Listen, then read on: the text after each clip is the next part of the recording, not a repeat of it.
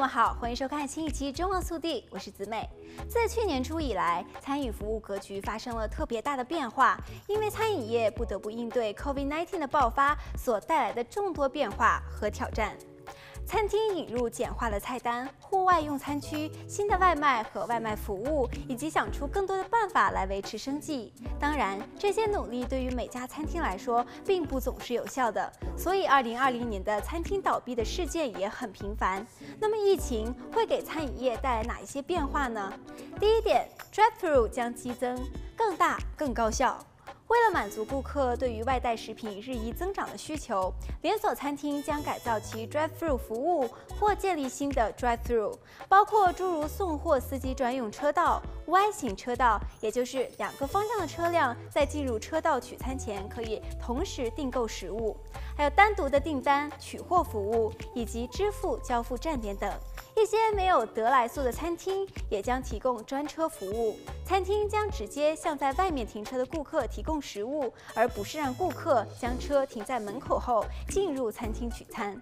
第二点，餐厅将开发仅限外卖的一些菜单选项。疫情期间，食客越来越习惯订餐外卖，餐厅也了解到送货上门的盈利能力。无论是自己送餐，还是使用第三方服务，拥有更复杂的菜单，餐厅也学会了提供更简单的食物，以便更好地在城市中运输。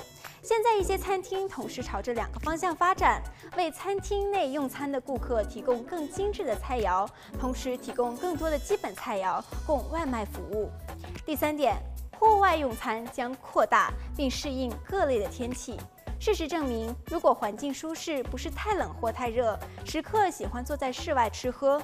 疫情期间，很多餐厅起初只是在人行道上或附近的停车场中摆放几张餐桌，现在已发展成为永久性的露台，或者是露台用餐区，以及用餐舱和蒙古包等设施。在允许餐厅向外扩张的城市中，这些室外用餐的设施可能会变得更加普遍，并且使得用餐环境全年都舒适。第四点，菜单将更短、更简单。餐厅解决厨房人员短缺的一种方法是减少菜单的长度，并在可能的情况下简化菜肴。许多餐厅已经朝着这个方向发展，以方便外卖和外卖订单。还有更多新的变化，我们下期节目继续盘点，大家不要错过。我们下期再见。